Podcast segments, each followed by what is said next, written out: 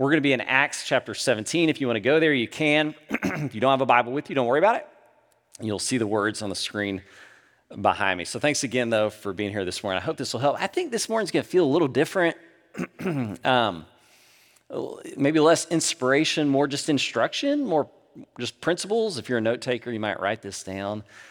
I was trying to think of a metaphor for this, and the, I think most of my sermons, correct me if I'm wrong. I think most of my sermons probably feel like you're driving with the top down and the wind going through your hair, right? That's how you feel when you leave here. This morning's not going to feel like that. It's going to it's going to feel like I'm giving you the keys to the car. I'm showing you how to work the clutch. You're, I'm going to hope you're going to go and drive it yourself after this. Okay, how's that for a setup? Right.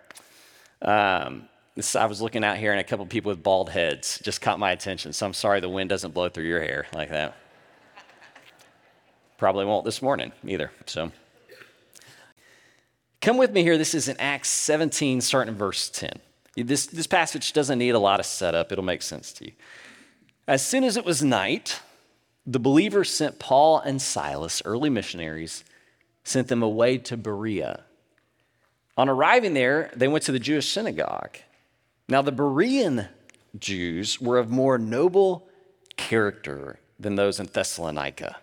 The Thessalonians had just run Paul and Silas out of town. They were of more noble character than them. Why? For they received the message, literally the word, they received the word with great eagerness. And they examined the scriptures every day to see if what Paul said was true. And as a result, many of them believed, as did also a number of their prominent Greek women and many Greek men. If you'll go back one slide to the, the beginning of this scripture, I love that phrase, they were of more noble character. Uh, you know, if you've been around Highland long, our oldest son is named Noble, okay? And that was an aspirational naming, okay? Like we, we wanted him to grow into that name, that he would grow to be respectable and, and wise and virtuous, okay? And we don't just want it for him, we want it for ourselves, don't we? Uh, we, we want to be those things respectable, wise, of noble character. And it's a really interesting adjective to describe the Bereans in that context because although today, you know, we have a, a wide middle class, at the time they really didn't have a significant middle class. So it's just lower class and nobility. And there's this really wide gap between them that everybody's conscientious of all the time. And it's really interesting that Luke uses that word to describe the Bereans because what sets them apart from everybody else, he's saying? What makes them jump from down here to up here is not the things that makes other people noble, like their wealth, their lineage, how much land they have. It's how they handle the word of God. I was reading one writer who was talking about this passage, and he said, he said, What separated the riffraff from the royalty was how they handled the Word of God. And I appreciate that. Now, here's the thing about the Word of God, Scripture. I have never, in, in my years of ministry, in my adolescence, as a kid, I don't think I have ever sat with a group of people or a person in my office who looked at me and told me, Eric, I'm 100% satisfied with how much I read God's Word. I'm super satisfied with my Bible reading regimen. We can talk about other things, but not that. I'm good there. Like, I've never sat with anybody who said that. Usually it's like, How are you doing? Oh, okay, things could be better. How's your prayer life? I'm not praying much. You ever read scripture? Oh, not as much as I want to. I know I need to read it more. Like, how many of you have been in that spot? Right? Probably most of you have been there before. Okay, me too. Me too. Even somebody whose life is about God's word, I find myself often wishing, Oh, I want to be in it more. It would be good for me to be there more. So today I want to talk about how and why we read Scripture and do it well. That's what this morning's about. So let's start with a really simple truth this morning. You'll see it in the passage itself. Like if, if you've got your Bible open in front of you and you're looking at it, there's two words there that are worth paying attention to the word received and the word believed. You see those two words there? What's really interesting is that the distance between those two words, received and believed, just the practical distance in the sentences, is representative of a deep truth of our lives. And that is that there is a significant distance between receiving God's word and believing it in your heart. That the two are not necessarily the same thing. Jesus talks about this. Jesus tells a parable. You'll remember this. It's of a farmer. He's scattering seed, and he goes around scattering the seed all over his farm. Some of the seed falls on hard ground, and birds swoop in and they eat it before it even takes root. And some of it falls in this rocky soil over here, and it starts to sprout up. But since it's so rocky, the roots can't go deep, and so it withers and dies. And then some of the seed gets choked by these thorns. Okay, they just choke it out before it grows tall. Only some of the seed actually grows tall. And Jesus talks about it. He says this look, this is in Luke 8. He says, The seed is the word of God. That's what we're talking about this morning. the ones along the path are those who have heard or received it. But then the devil comes and he takes away the word from their hearts so that they may not believe and be saved. You see the distance there between hearing it or receiving it and believing it? Okay, he goes on. And the ones on the rock are those who, when they hear the word, they receive it with joy, but they have no root. They believe for a little while, and in a time of testing, they fall away. And as for what fell among the thorns, they are those who hear, but as they go on their way, they're choked by the cares and the riches and the pleasures of life, and their fruit doesn't mature. As for that in the good soil, they are those who, hearing the word, hold it fast with an honest and good heart and they bear fruit with patience. You see what he's saying?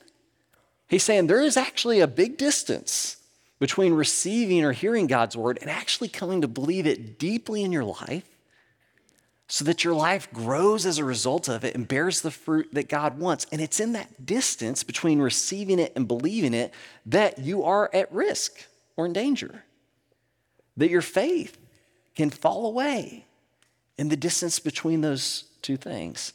Let me give you an example. One of my favorite preachers tells a story.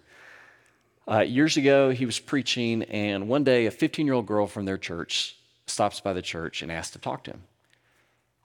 And she says that she's been deeply depressed, doesn't want to get out of bed, very discouraged. And uh, at the time, he's a really he's a brand new minister, and he doesn't know what to do with this. And so he he recalls his seminary training, and he says, "Okay, honey, let's count your blessings. Let's count your blessings." And so they start going through all the things that God has done for her, and there's all kinds. It's a long list of things that God has done for her. And finally, she stops him, and she says, "Listen, I know, I know." I know Jesus died for me. I know he forgives me of my sins. I know I'm going to go to heaven one day, but what does that matter to me if not a single boy in high school will even look at me? I just want you to think about what she said there. Okay, because there's two things that rise up in my heart. First is I'm deeply sympathetic for her. It is so hard to be a teenager. Amen. And secondly, it's a reflection that she has heard God's word and her value and worth. What Jesus Christ has done for her. She has heard that her whole life. And that has the capacity to change how she thinks and feels about herself. And it's not. Why? The distance between receiving it and believing it. Do you understand? Okay, we want not just to receive it, but believe it. How do we do that? Let me give you three principles this morning. First principle I want to be eager. I want to be eager for God's word. I want to be eager for God's word. Look again at the Bereans. Biblically, this is what it says The Bereans, they received the message with great eagerness. Literally, it sometimes reads with a readiness of mind. Their minds or their hearts were ready to receive this. Uh, okay, let me do a show. Well, let's not do a show of hands. I don't want to do that. In your heart, raise your hand. If, if the first thing you do in the morning is check your phone, okay, don't actually raise your hands in your hearts. Okay, or if you're at a stoplight, even though you're trying not to text while you're driving and you shouldn't, you're at a stoplight, this is your chance. Yeah. You're at a line in the grocery store and you're checking it. Okay. You're on vacation, you've put an out of office reply on your email that you will not be checking your email, and you are still checking your email multiple times a day on vacation. Anybody willing to admit in their heart that they do this. Why? Why do we go compulsively to our phone? Well, partly it's addiction, but probably also we go compulsively because we have trained ourselves to believe that I'm going to discover something on my phone when I swipe it open that is relevant to me and even necessary for me to see. Whether it's a text message, whether it's a you know, a tweet from someone, a news blast, that what I'm going to find here is necessary and relevant to me. Okay, we could talk a long time about that compulsion, but let me just say this. I want to come to God's word even more expectant or eager that I'm going to find something there that's for me, that I need to hear, that is relevant and necessary to me. Let me give you an example. I, you remember the story in Acts of the Ethiopian eunuch? He's a single guy. He's, he's not a Jew, but he loves the Lord. And so he's traveled a great distance to Jerusalem on a chariot. He's on his way back to Africa. And the whole way on the way back, he's reading his Bible. The thing is, he can't even make sense of it.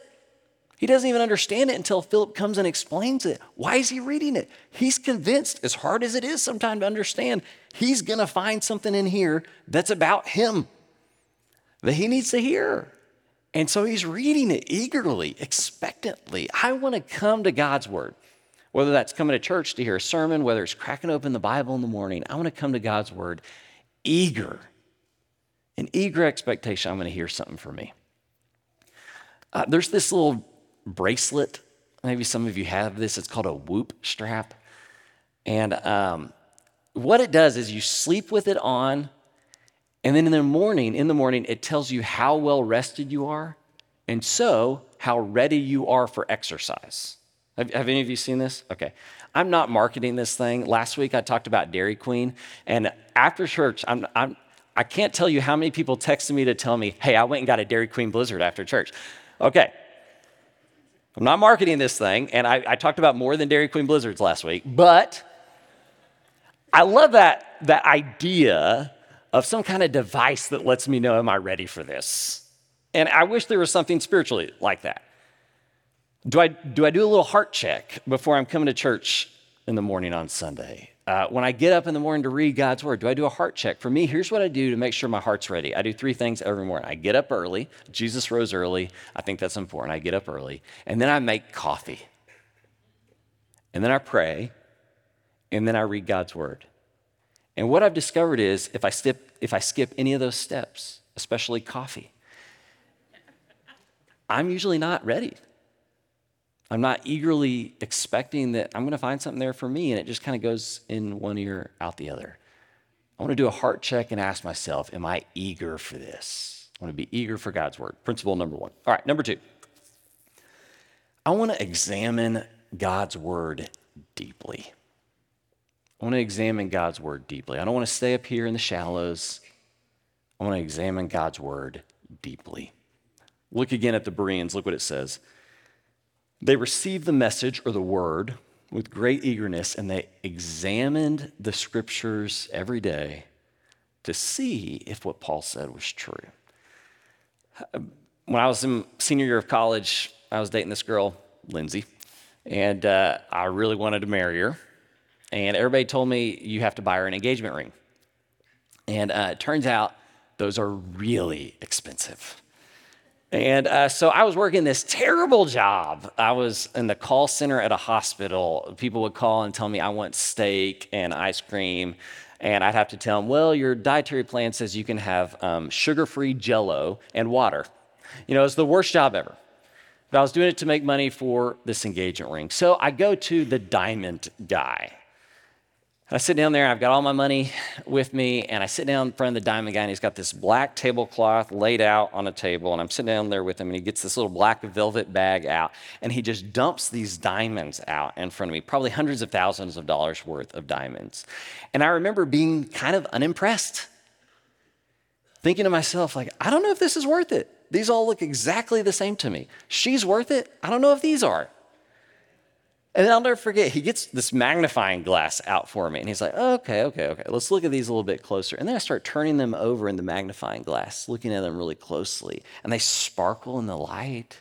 And each one of them's different and brilliant. And at that moment, this, the spirit inside of me changed. I went from kind of regretting being there to wanting to buy her the best one I could get. You know, spending more than I had to get her that diamond because I saw how valuable it was. Does that make sense to you? I think the same thing is, is true with Scripture. Examine means to judge it really deeply. That word examine is the same word that's used for how Pilate judges Jesus. And you may remember when Pilate examines Jesus, he discovers this guy's innocent. He's a good dude. He doesn't deserve to die. And that's the principle that Luke says the Bereans were practicing about God's word. They would examine it every single day.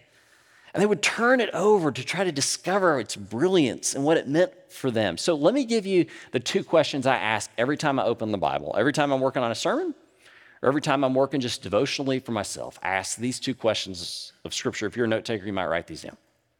Two questions What does this say about God? And what does this say about me? Two questions, pretty easy.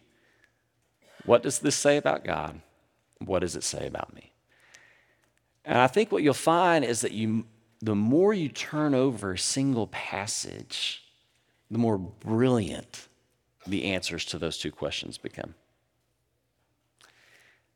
Let me give you another example. I've spent the whole year thinking about five words for me, okay? I've read other passages of scripture this year, but I've spent every single morning time with these five words. Let me show you these five words. They come from 2 Corinthians 4. For what we preach, this is why it's significant to me, to me, excuse me, is not ourselves, but Jesus Christ as Lord, and ourselves as, here's the five words, your servants for Jesus' sake. Your servants for Jesus' sake. And the reason I keep thinking about that, one, it's the calling, I think, on those who share the gospel. But it's really simple to think about what it means to be someone's servant for their sake. What does it mean to be somebody's servant for Jesus' sake? How does that look different? And what does it mean to really serve somebody? How does that change your calling and understanding of your own life if you think about that? And how is Jesus possibly glorified by what I say yes or no to when one of you call or email me, right? Like, how is Jesus, the King over all things, receiving glory? How is this for his sake? Do you, do you see how you just turn this thing over and it can come alive to you? The deeper I consider it, the more brilliant I see God's word. That shouldn't be a surprise to us. This is a passage you'll know. This is from Hebrews. Look at this Hebrews 4. For the word of God, it's not dead. What is it? It's living and active. It's sharper than any double edged sword. It pierces to the division of soul and of spirit, of joints and of marrow, of discerning the thoughts and intentions of the heart. If you'll let it, the word of God will flay your heart open. I put that passage right here in my notes, and I get a text message from a woman here at Highland, wonderful, saintly, godly woman, lost her husband a number of years ago and has just dedicated herself to the church. I mean, she grieved really deeply, really went through a time of deep grief. But in coming out of that grief, just dedicated herself to the church and serving the church. She does special needs, VBS, she rocks babies in the nursery, just pours herself out to the church and, maybe really importantly, to God's word. And she sent me this text. The moment I put that Hebrews 4 passage in my notes, I get this text from her. So I just copied and pasted that text into my sermon, believing it was from God. And she said this She said, You really have to watch to make sure your heart doesn't get hard. When a person has a closed up heart and doesn't want to receive those things from God, they are not going to. Man, how right she is. I want to come to God's word eagerly and I want to examine it deeply for the sake of my heart. Which leads us to this third principle. How does the word go from being received to believed? Last one. I want to engage God's word daily. Daily. Look again at the Bereans. They examine the scriptures every day. How many of you have, at some point in your life, you have committed to a workout regimen that lasted one day? Many of you done this before? Uh, Lindsay's training for a marathon right now. She went out and ran 14 miles this weekend. I'm so proud of her. She's running every single day. Well, we were on vacation a couple months ago. I like to ride my bike. I don't run, and um, I didn't take a bike though on vacation. So she's getting up every morning on vacation and running, and the whole time I'm just eating fried food. Right? That's all I'm doing on vacation. And so I started feeling kind of guilty and self-conscious. So I decided I'm going to go for a run. And I go out on this run, I kind of limp along, I make it back, and she's like, Baby, I'm so proud of you. For the rest of vacation, I was sore. The rest of vacation. My feet hurt, my legs hurt, I was miserable the rest of the time. Okay? And so I never ran since. Okay, I haven't run since. And I don't think any of you should, probably, all right? Um, how many of you have done that? You've committed to a workout regimen, you've done it one time, and then you, you kind of drop out. Well, I think God's word is kind of like a workout regimen that typically it doesn't work on us just one time. Now, there's certainly examples where it has. I think about King Josiah. You may remember this story from the Old Testament. The word of God's been lost for a really long time among the people of Israel, and one of the priests, he's kind of going through the archives in the temple and he finds it. Okay. And he brings out the word of God and he's like, Josiah, we've kind of forgotten about this. He reads it to him, and on the first reading, Josiah tears his robes and it just cuts him to the heart. Maybe you know the story of Augustine, one of the great church fathers. He's living this wild life far from the Lord, and one day he's in a garden, and there in a garden bench is a Bible. And he hears this voice saying to him, Pick up and read. And he's like, No, I'm not going to do that. And it comes back again, Pick up and read. So he picks it up, he opens to Romans 13, and there in Romans 13, Paul's describing the very things he's doing, and he's cut to the heart. So sometimes I think the Bible will come to us just, just in that singular way. It'll just hit us once, and that'll be enough. But I think, you tell me if I'm wrong, I think generally our hearts are resistant to conviction or direction when we, when we receive it a single time. Do you think I'm right? I think generally our hearts are resistant to conviction or direction when we just receive it once. What about the rich young man? You know this story? He comes to Jesus, wants to be with Jesus, Jesus is like, no big deal. Here's the thing you got to do you got to sell everything you have and come and follow me. And the rich young man's like, no, I don't think I'm going to do that. Because it comes to him once and he rejects it. Think in your mind, think in your mind for a second about the people you respect most in this world, whose faith you admire most.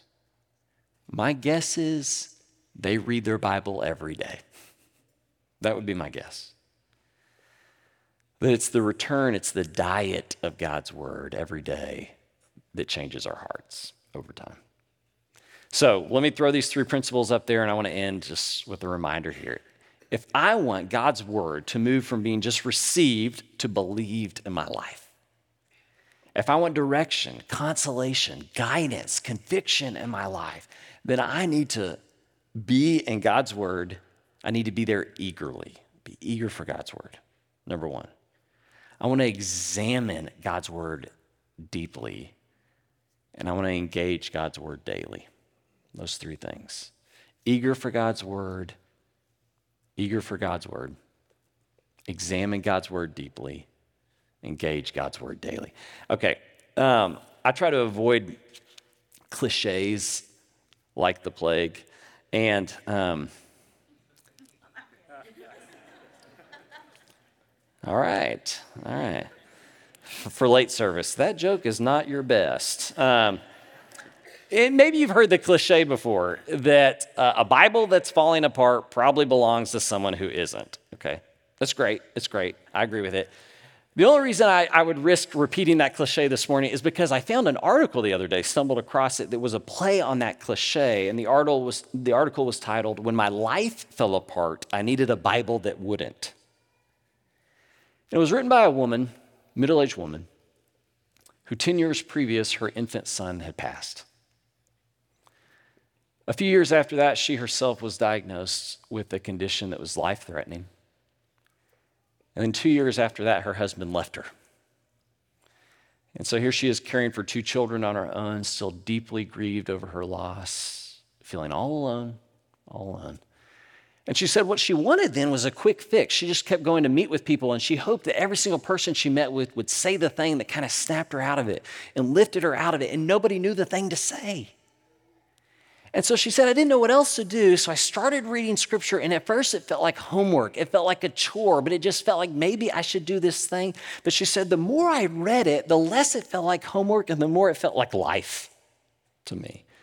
She said, I found the words of Jeremiah to be so true. Your words were found, I ate them, and your words became to me joy and the delight of my whole life, she said. She said, I was so thankful when my world fell apart that the Word of God wouldn't.